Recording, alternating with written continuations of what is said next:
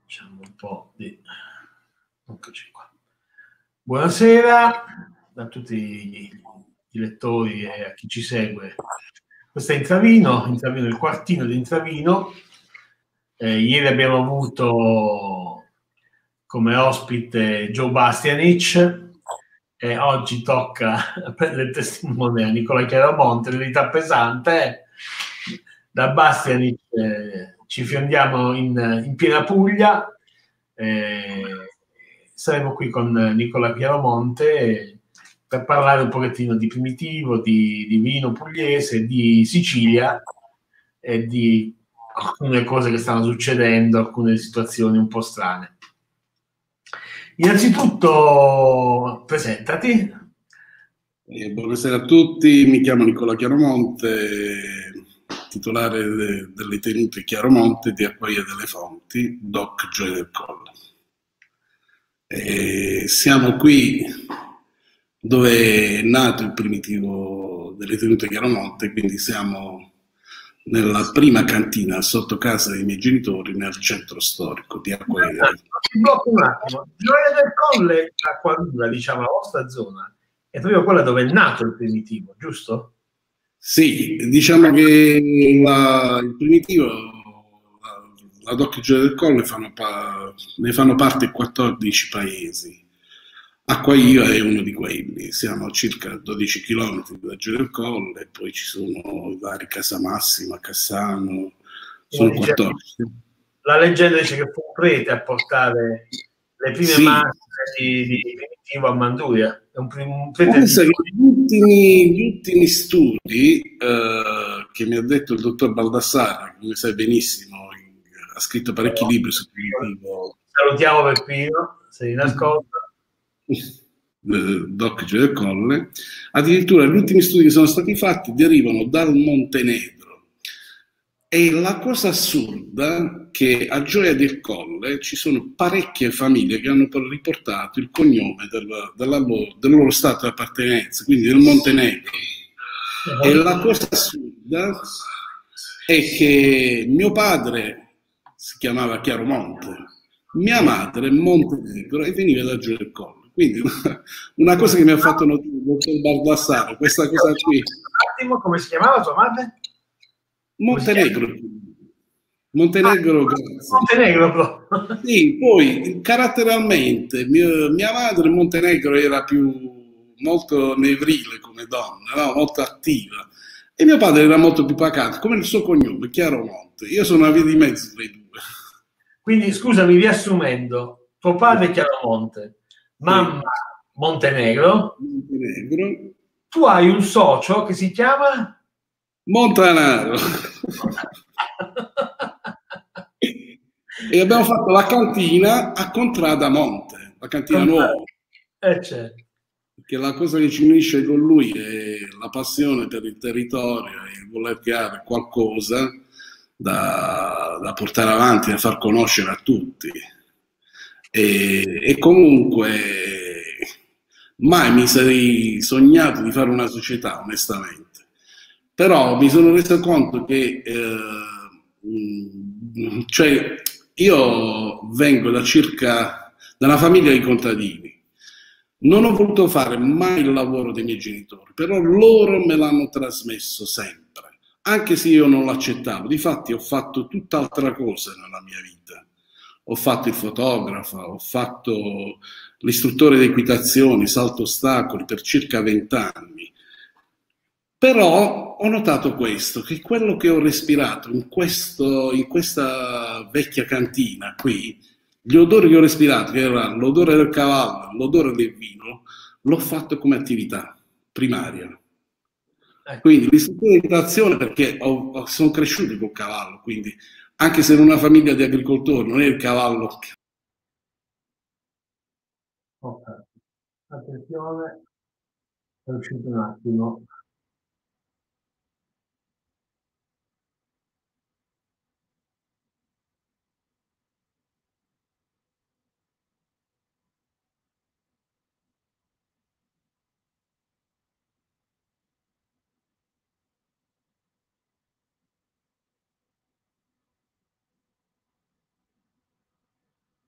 Un attimo, un problema tecnico. Nicola, non so se la linea.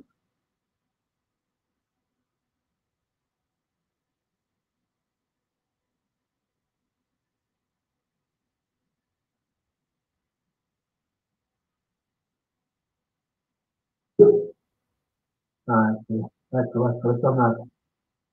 Mi senti? Sì. Allora, quello che ho riscontrato da piccolo qua dentro, in questi due, in questa casa dei miei genitori, ho fatto tesoro della mia vita, è la mia vita qua dentro, praticamente, in questi due locali. Allora, ricapitoliamo un attimo, partiamo da qui, dal luogo in cui sei adesso. Tu adesso sei nella cantina di tua madre, diciamo, nella casa di tua famiglia, no?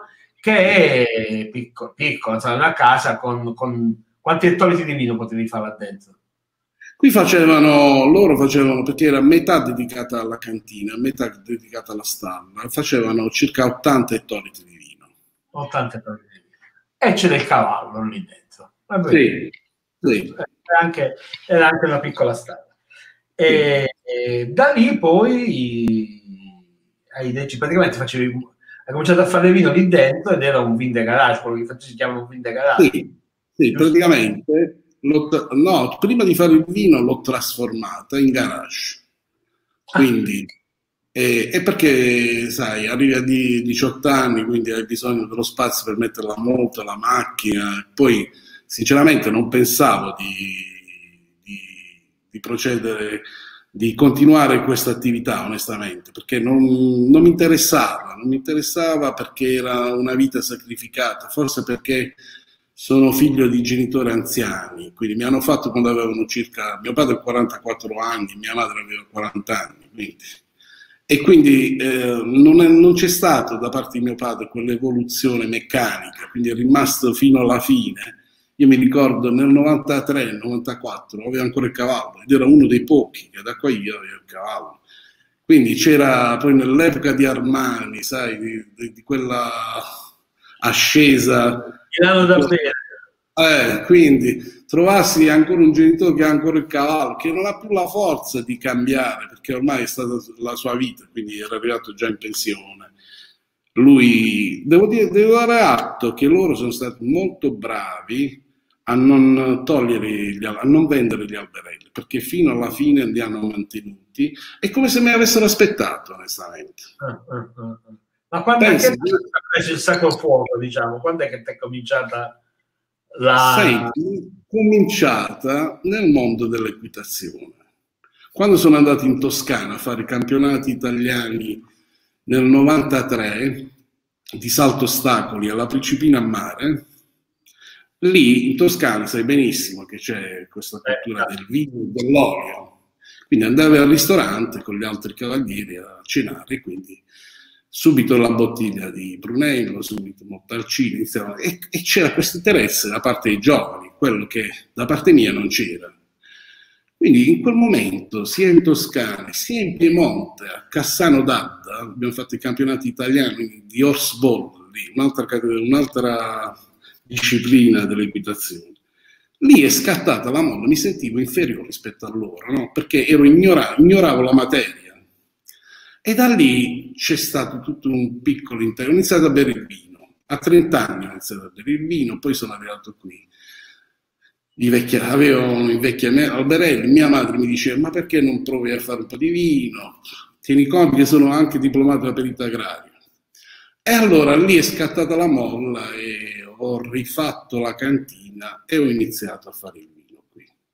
Scusa, c'è un precedente famoso. Ahia, di nuovo, è saltata di nuovo la linea. Aspettiamo un attimo. Ci sono dei problemi tecnici con Gioia del Colle, con Acquaviva delle Fonti oggi. Accidenti. Vediamo un po', aspettiamo qualche minuto.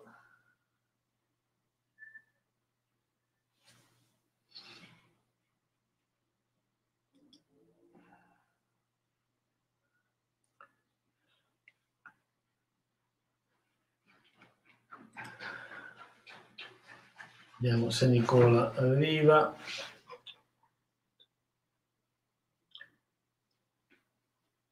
per parlare un pochettino con lui. Stavo dicendo che c'è un precedente importante nel vino, nel discorso tra vino e cavalli, che è il marchese Inciso della Rocchetta, proprietario di Varenne, il cavallo Varenne, vincitore di tutto praticamente, ed è anche naturalmente il proprietario, l'inventore del Sassicaia, e quindi di tutta una serie di vini, di tutta una zona praticamente.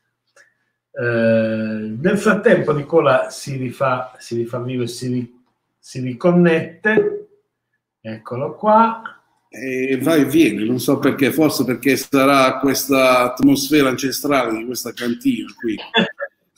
Ma lo sento sottoterra, per cui insomma, voglio dire, quindi ci stavi raccontando, stavo dicendo a chi era in ascolto che c'è un importante precedente, diciamo, nella storia tra vino e cavalli, che è il marchese Inciso della Rocchetta. E quindi diciamo che lì ho iniziato... Senza fare paragoni, voglio dire, però... No, assolutamente. E lì Cassano D'Adda, me lo ricordo benissimo, ho assaggiato per la prima volta il Barolo, stando con altri della Federazione Sport Equestre, quindi questo vino importante, lo decantavano. Poi quando sono ritornato ho detto, cavolo, devo iniziare a trasformare questi metodi. Quindi sarà il Piemonte. Sì, la Toscana e il Piemonte, grazie all'equitazione. Poi sai, venendo dal mondo della competizione, per me era facile, cioè difatti io il primo vino che ho fatto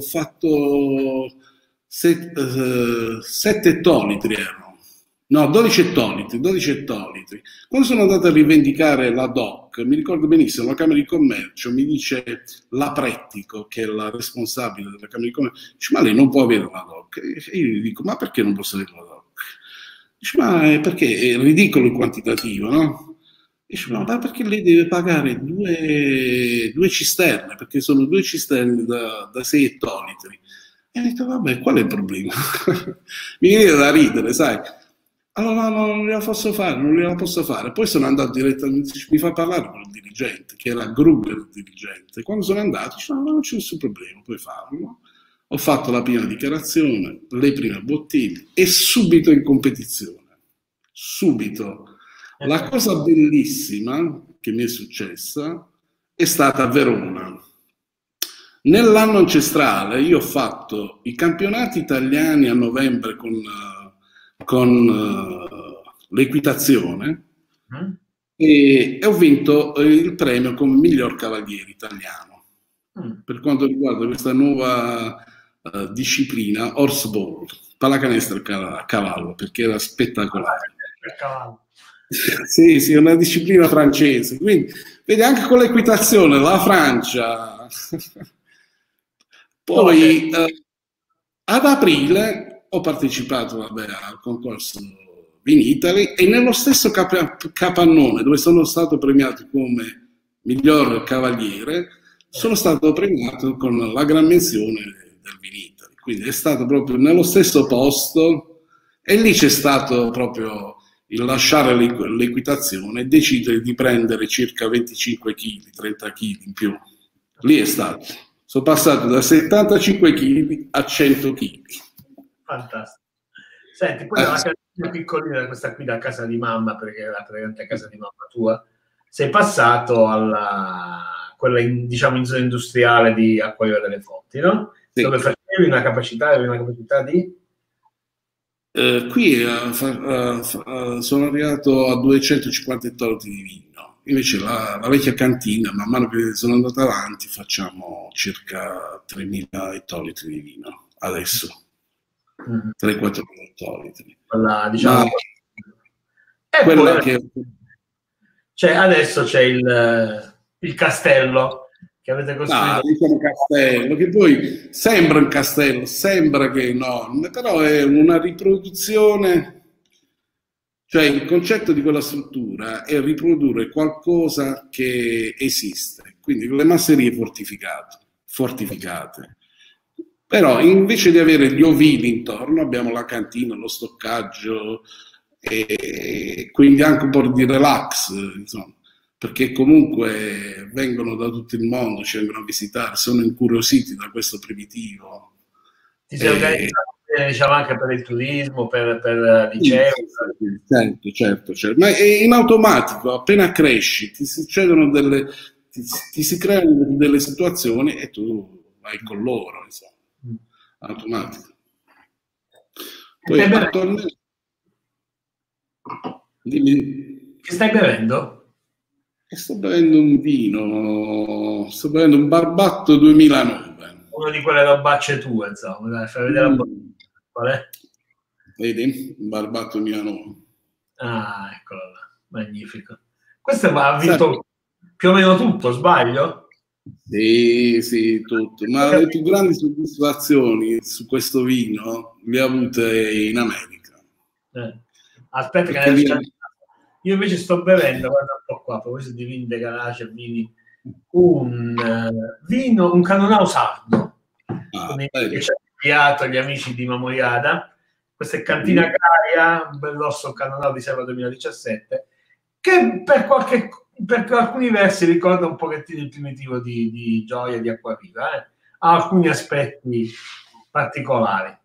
Va bene, senti, ci arriviamo un attimo, dopo ci torniamo sulla cantina. Adesso volevo un attimo inquadrare bene il territorio e la vostra zona, che ha delle unicità, delle tipicità molto, molto particolari, che delle potenzialità, soprattutto, che possono portarla ad essere... a diventare una delle prime doc di OCG, probabilmente in futuro in Italia. Quindi Gioia è Gioia Acquaviva, diciamo, tutta quella zona del primitivo Gioia del Colle, è in altitudine, è nel centro della Puglia ed è sulla Murgia, praticamente, questo altopiano roccioso, molto particolare. Chi un poco conosce la zona sa che c'è 60 centimetri di terra e poi il resto è tutta roccia fino giù, e questo sperone di roccia che si alza dall'interno della... Avevi un pezzettino di terra lì? Lo voglio vedere. Questa è l'ultima. Guarda, si vede? Aspetta, eccolo qua, eccolo. Giralo un po', lì cosa sono? Tutte conchiglie, tutte concretine, giusto? È pesante. Sì, questo è un pezzettino di roccia calcarea con dei fossili che abbiamo trovato sotto allo strato dove stiamo costruendo la cantina. Sì, praticamente è tutta così, è tutta roccia, tutta... Sì.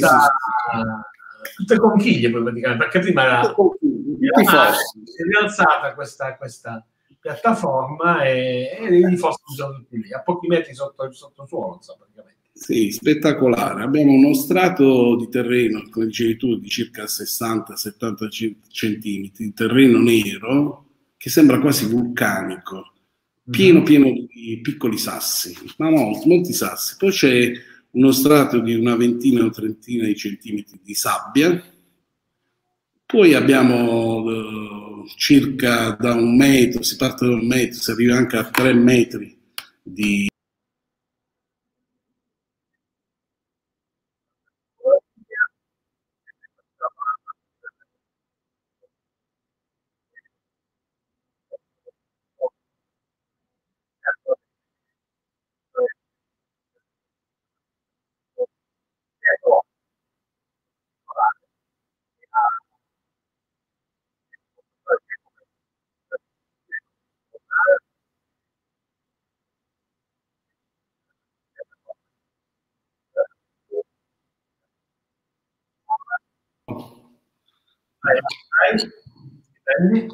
Allora, dicevo, abbiamo circa uno strato di argilla e poi sotto l'argilla abbiamo trovato questo strato calcareo di fossili, e sotto i fossili, cioè praticamente abbiamo trovato un letto del mare, praticamente. Sotto c'è la sabbia di mare. La sabbia, praticamente. La sabbia di mare, sì. Sotto questo strato di circa 50-60 centimetri calcareo con fossili.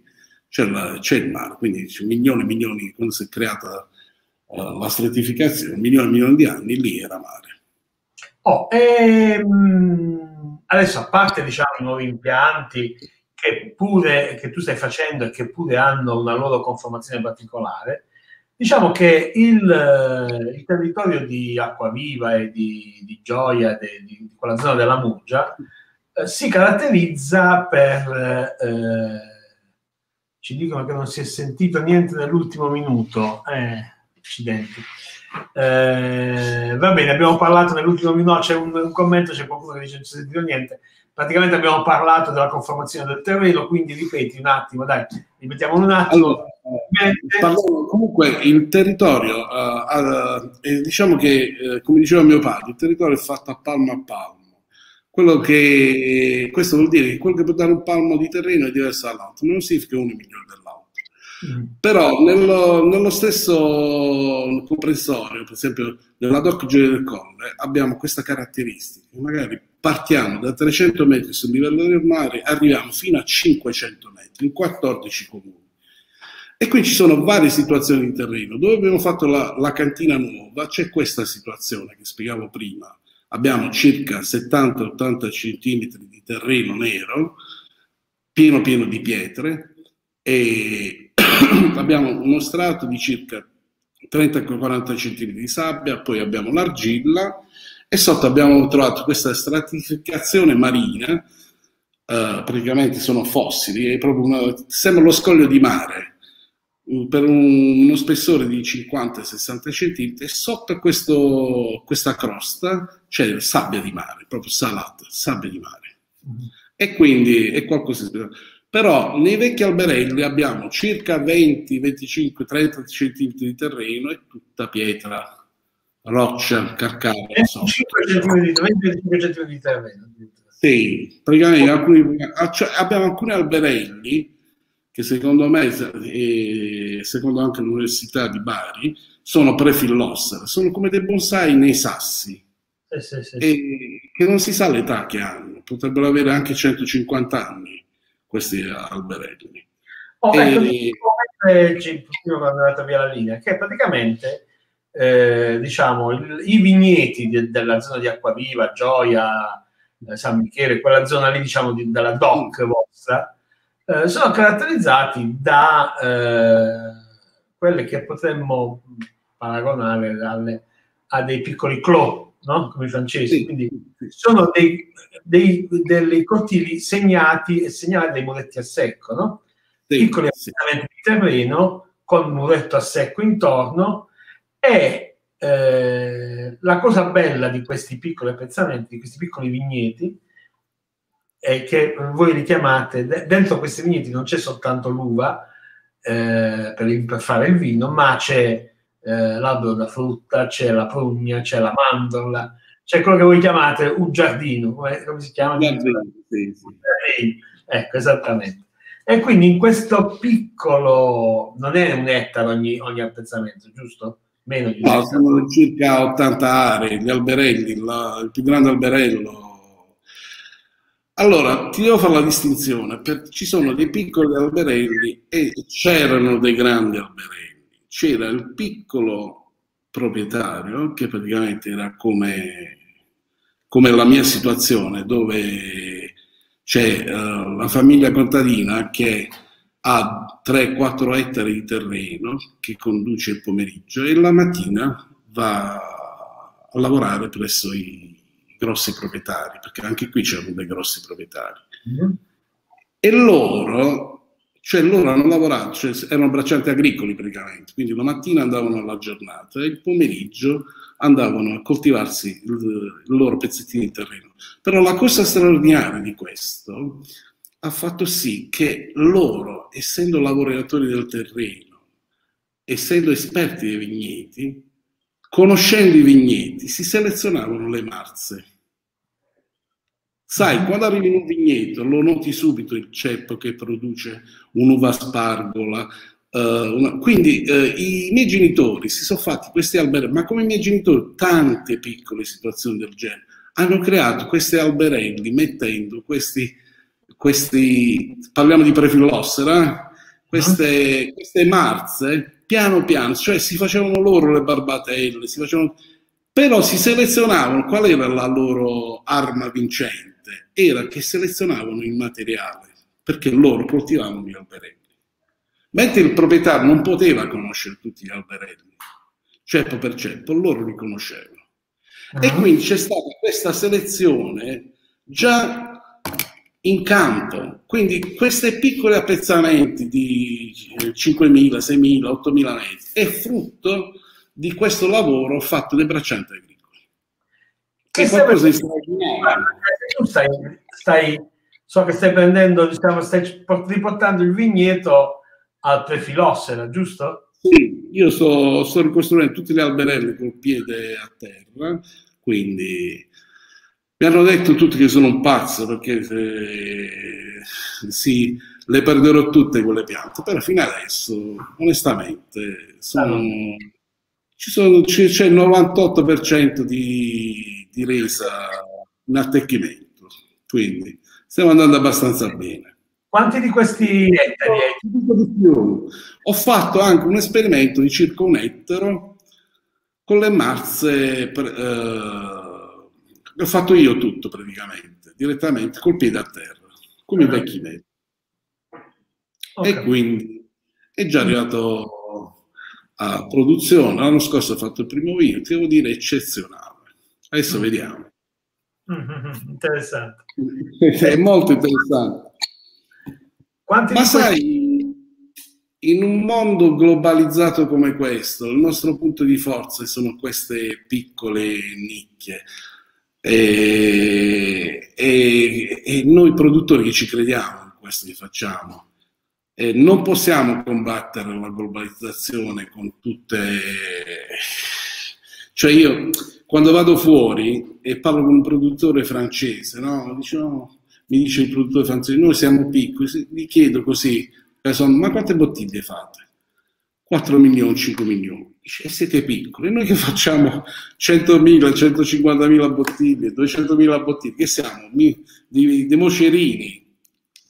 Quindi è questo il mondo globalizzato alla fine, però è anche il nostro punto di forza. La cosa che mi dispiace tantissimo, che noi come Doc, come Gioia del Colle, negli ultimi anni siamo molto uniti, stiamo cercando di valorizzare il nostro territorio. Vogliamo salvaguardare questi alberelli e magari anche riportare, fare degli impianti nuovi ad alberello, perché comunque l'espressione del territorio, lo vediamo dai dati di fatti, chi ci ha dato più visibilità nel mondo enologico sono questi vecchi alberelli. Quindi fare l'impianto spalliera meccanizzata sì, va bene, ma dobbiamo cercare di valorizzare il più possibile, ritornando anche, magari non dico agli alberelli, però una intensità maggiore di numeri di piante per ettaro di terreno. Potremmo arrivare a 6.000, 6.500 piante per ettaro e cercare di avere questa DOCG che per il momento a Gioia del Colle ci è stata negata dal Ministero. E questo mi dispiace moltissimo, perché se riusciamo ad ottenere la DOCG, riusciamo a valorizzare l'alberello, riusciamo pure a investire sull'alberello, perché gli diamo anche un valore aggiunto. Sia la DOCG dedicata ai vini provenienti da alberelli soltanto? Da alberelli o da impianti nuovi, cordosperonati, che abbiano minimo 6.000 piante per ettaro. Perché diciamo lo stress tra piante ti porta alla qualità, non ti porta alla quantità, ma ti porta alla qualità. Tu adesso, per esempio, per il Barbatto in selezione, no? Quanti, facciamo qualche domandina tecnica, giusto anche per capire, che resa hai per ettaro? Diciamo a pianta, quanta? Di 25-30 quintali per ettaro, parliamo di grappolo e mezzo a pianta? Due. Sì, ma sono grappolini, sono ceppi vecchi. La selezione, se riusciamo a fare da circa, ti ricordo che da 3 ettari di alberelli riusciamo a fare 2.600 bottiglie, quindi non parliamo neanche di 30 quintali. Magari sul Barbatto riusciamo a fare qualcosa in più. Però il resto la riserva, cioè veramente, cioè se non si fa i conti, madonna mia quanto costa mantenere, però dobbiamo puntare su questo, perché questa è la nostra identità, questo è quello che ci ha fatto conoscere tutto il mondo. E quando bevi una bottiglia di Gioia del Colle e ti trovi in California con uno Zinfandel, con qualsiasi altro prodotto, non c'è storia. Uh-huh. Senti, ci sta chiedendo Vito Antonio Mangialato, un amico, un sommelier, caro amico, in quanti anni vanno in produzione i Piedefranco? Dopo quanto tempo? Subito, l'anno successivo, un anno. Da quando metti il... Sì. No, se lo fai direttamente alla madre. Ah. Se lo fai direttamente alla madre, l'anno successivo è già il frutto. Ah, ho capito. Fantastico. E poi c'è lo stesso, c'hai un anno in più per andare a produzione, se fai tutta la barbatella, la pianta, la fai radicare, ci vogliono 4 anni per avere tutto. Tu sei tutto, hai tutti i vieti tuoi, sono tutti a conduzione biologica, giusto? Sì, so. Sì. O ci stanno andando comunque? Ma sì, ma oggi sta andando tutto, cioè il biologico secondo me si sta andando sul mercato globale. Però ci sono anche i vini naturali, cioè, ci sono quella nicchia di mercato dove avere la consapevolezza di quello che si sta usando nella bottiglia, per esempio i solfiti, cioè naturale, il solfito se lo usi in una determinata maniera porta un beneficio, se aumenti ti porta alla distruzione del prodotto. Quindi. Tu in cantina che tipo di intervento fai? Cioè sei un interventista, sei quasi naturale, sei come? Io sono come mi vedi, Antonio. Bello, potente ed equilibrato. Antonio, io mi ricordo un articolo che hai scritto una quindicina di anni fa, quando... No, 10 anni. Quando sei venuto in cantina ti aspettavi di trovare... Ah, sì. E c'era un pezzettino a mano. Bravo. Il buco nel muro che scendeva l'uva. Bravo. Quindi che cosa parliamo? È rimasta così, sì, abbiamo il freddo, sì, quelle cose, le cose minime che servono per controllare le temperature, ma non abbiamo osmosi, non abbiamo tutte di queste attrezzature particolari, non ne abbiamo, sono rimasti così. Artigianali. Senti, prima di passare a un certo discorso che faremo tra poco, differenze e di coltivazione ma anche di vino tra Gioia del Colle, Doc Gioia del Colle e Doc Manduria? Adesso ritorno al discorso di prima.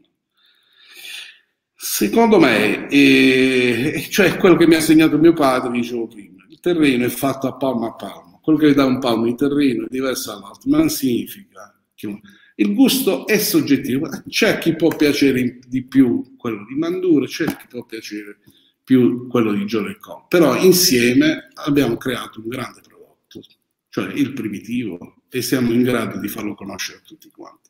Io non parlerei mai della differenza tra un prodotto e l'altro. No, non necessariamente uno deve essere meglio dell'altro, ci possono essere, che ne so, uno è più sapido, l'altro è più dolce, più, per esempio io così... Però magari a Manduria ci sono 10 che lo fanno leggermente abboccato, ce ne stanno 10 che lo fanno secco, quindi anche a Gioia del Colle alla fine. Poi dipende anche dalle lunghe macerazioni, se hanno le attrezzature, tante di quelle piccole cose. Non è facile far svolgere, portare un primitivo a consumare tutti gli zuccheri durante la fermentazione, perché tendenzialmente se sbagli la raccolta ti ritrovi magari un vino che ha un alto grado alcolico con un residuo zuccherino. Voi, sia voi che Manduria, viaggiate intorno ai 16-18 gradi alcolici, giusto? Beh, vabbè, il matto che ha iniziato col 18 gradi secco sono stato io. Dai, non ci siamo inquieto. Sì, però che abbiamo queste caratteristiche, i vecchi alberelli, cioè se io ho fatto una bottiglia, la selezione che è arrivata a 19 gradi alcol secca, E ci sono dei microclimi che si creano anche nelle cisterne dove fermentiamo.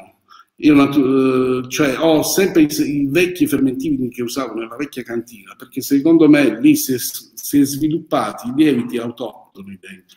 Qui sai benissimo che un vino, se gli fai aggiungere i lieviti non la finisce la fermentazione, quindi è tutta una fermentazione naturale. Pensa che quest'anno siamo riusciti di nuovo a fare la selezione e ha finito la fermentazione la scorsa settimana. Addirittura, sì. Quanti gradi? 19. Senza fare nulla di dolce, senza che si senta l'alcol, perché l'ho bevuto qualche volta, ho fortuna di berlo, non si sente né alcol né zucchero, per cui grande risultato. Ma altra domanda a te, che qualcuno sicuramente si sta chiedendo, ma come fanno i lieviti a sopravvivere a quei gradi? E non sono lieviti aggiunti, sono lieviti naturali della. Se aggiungi i lieviti muoiono, dopo i 15 gradi, 16 gradi muoiono. Quindi facciamo... Quindi sono lieviti vostri indigeni, diciamo, via. Sì, indigeni, non c'è aggiunta di niente, assolutamente. Non potrebbe finire. Ti racconto questa cosa che mi è successa, che è molto simpatica, ritornando al discorso delle differenze. Qualche anno fa abbiamo vinto quel premio importante con Camero Rosso, Rosso dell'anno, no? E quindi per un vino del centro-sud, per questa piccola cantina che ha vinto questo premio, ritrovarsi in giro per tutto il mondo, nelle conferenze stampa, con tutti i giornalisti, i critici enologici, quindi immagino Nicola Chiaromonti, che non parla tanto bene l'inglese, ad andare lì a presentare il suo vino, no? Però prima di me ero l'ultimo vino, perché c'ha 16 gradi e mezzo, quindi mi hanno messo anche dopo l'amarone. Quando assisti a una conferenza stampa del genere, dove ti arriva il tecnico di Bellavista, ti arriva il direttore commerciale, alla fine arriva Nicola Chiaromonti. E io notavo, perché ho assistito a 2 ore, tutti i giornalisti dopo 2 ore, dopo che hanno spiegato tutte le micro ossigenazioni, tutto come fanno il vino, che cavolo gli dovevo dire io? Allora sono arrivato io là e gli ho raccontato cioè la storia della cantina, perché dire io faccio il vino così, ormai ne avevano sentito di tutti i colori, poi erano stufi, eh? Allora mi fa la giornalista di Gambarossi, Nicola, se stai parlando troppo col cuore, devi essere un po' più tecnico. Va bene, vi faccio. La prossima intervista, la prossima a New York, parlo con il tecnicamente. Inizia a parlare tecnicamente, a spiegare come facevo il vino. Allora mi dice, senti Nicola, adesso sei troppo tecnico. Allora mi giro al pubblico, credimi Antonio, giro al pubblico, gli faccio il vino come me, bello, potente ed equilibrato. Basta, finito. Un successo. Sul fatto che tu sei equilibrato c'ho qualche dubbio, però sono equilibrato, tu c'ho qualche anche perché voglio dire hai un punto, diciamo, di squilibrio pressoché totale, che è la tua passione poi alla fine per queste bollicine, perché tu c'hai una fissa grande, diciamolo. Non è una fissa. Allora, quando ho iniziato a fare il Primitivo, che ho vinto il Vinitaly, lì la gran missione, mi sono trovato ad affrontare un mondo che non conoscevo. Quindi il buyer, l'importatore, tutte queste storie. Quindi ho iniziato un dialogo con queste persone da neofita alla fine, perché non lo conoscevo quel mondo.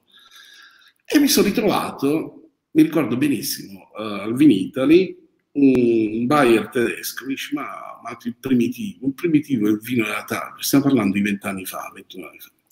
Sai, quando vieni da un mondo nel mondo della competizione, tu puoi avere il cavallo che vale 1 miliardo, puoi avere il cavallo che vale 100 euro, ma se tu entri nel percorso e finisci il percorso e fai 0, non esiste che hai, cioè non c'è più la differenza, cioè tu vali quanto lui. Invece nel mondo del vino, trovarsi ad essere orgoglioso di aver fatto un prodotto, di presentarlo, di aver preso il primo successo, la prima caramella del mondo, e ritrovarti una persona che dice: sì, ma tu che cosa stai facendo? Tu hai un prodotto che viene dalla Puglia, non vale niente, cioè non vale niente, il prodotto da Tari, mamma mia, per me che vengo dal mondo della competizione era assurdo quello, era veramente assurdo.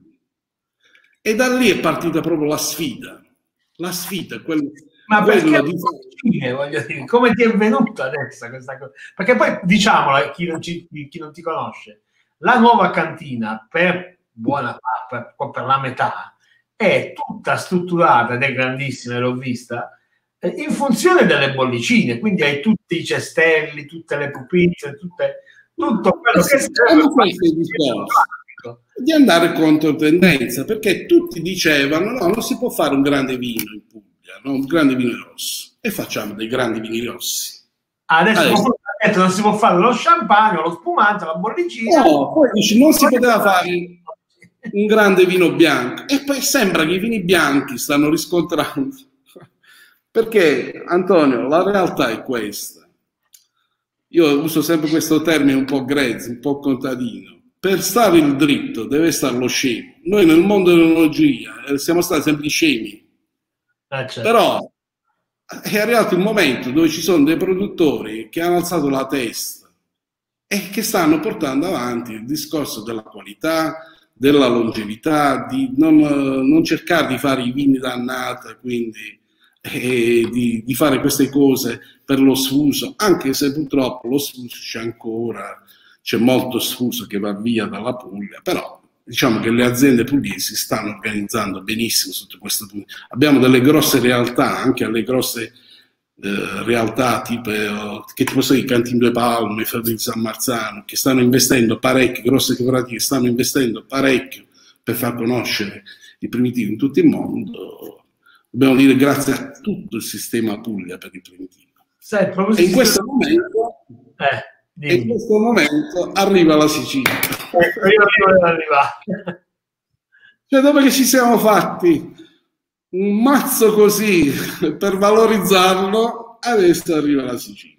E adesso iniziano i problemi. E quindi? Che speriamo che i nostri politici tirano gli attributi per difendere veramente il nostro territorio, perché noi, più di crearlo, più di metterci la passione, più di metterci tutta la volontà che vogliamo, però non possiamo fare anche i politici. Qui c'è bisogno veramente di tutto il sistema Puglia politico e cercare di difendere questo che noi abbiamo creato, tutti quanti, con grandi sacrifici. Ecco, questo è il concetto. Ma cioè, sicuro che la Sicilia voglia fare il Primitivo, il GT, il Primitivo, non è che l'hanno messo soltanto lì per... Ma sai qual è il discorso? No, quando... Che Straminer volendo possiamo fare, e nella GT che Straminer o altre robe strane, Savignon, eppure nessuno... Sì, ma non lo facciamo. Stiamo puntando molto sugli autoctoni, non lo facciamo, non ci interessa. E non ti vedo, non interessi, ma serve soltanto per così, per giustificare alcune piante che ci sono, che non lo so per qualche motivo. Secondo te perché lo stanno facendo? Antonio, non ho sentito bene l'ultima pezzo. Secondo te perché lo stanno facendo? Voglio dire, anche noi abbiamo, ecco, delle varietà che non usiamo. Secondo te perché l'hanno messo? Comunque il Primitivo, non lo so, ma mi sa che è il terzo vino più venduto in Europa, ma anche fuori Europa. Il mercato cinese lo sta apprezzando, l'Asia, l'America, insomma, sta prendendo delle belle fette di mercato, dai. E adesso è facile andare a vendere con un nome Primitivo. L'unica cosa che dobbiamo cercare di salvaguardare è proprio il nome Primitivo, come hanno fatto quelli di Montepulciano. O come sarebbe forse anche più auspicabile il territorio, quindi Gioia, la Doc Manduria. Certo, noi ci dobbiamo qualificare ancora di più con le DOCG, Dovremmo avere la DOCG Gioia del Colle e la DOCG Manduria. Cercare di andare e proseguire questa strada per il bene della Puglia, mm-hmm, e quindi salvaguardare quel patrimonio che è l'alberello e l'intensità per ettaro, mm-hmm, e poi cercare di trovare una soluzione per non lo so se si potrà eliminare l'IGT, fare qualcosa in comune, non lo so come faranno, però trovare un metodo per non fare usare almeno in etichetta, perché il primitivo lo possono piantare in tutto il mondo, almeno in etichetta di non usare la parola primitivo. E questo c'è bisogno di un aiuto. Senti, siamo in chiusura. Come caspita è arrivato il tuo vino sulla tavola di Donald Trump? Allora, vabbè, è arrivato comunque con il lavoro, cioè siamo presenti in California da circa 15 anni, quindi abbiamo fatto un sacco di degustazioni, un sacco di cose. C'è stata una degustazione con vini francesi, molti francesi e poche cantine italiane, dove c'era anche il mio vino, e c'era Barbatto e il vino base, il primo vino che abbiamo fatto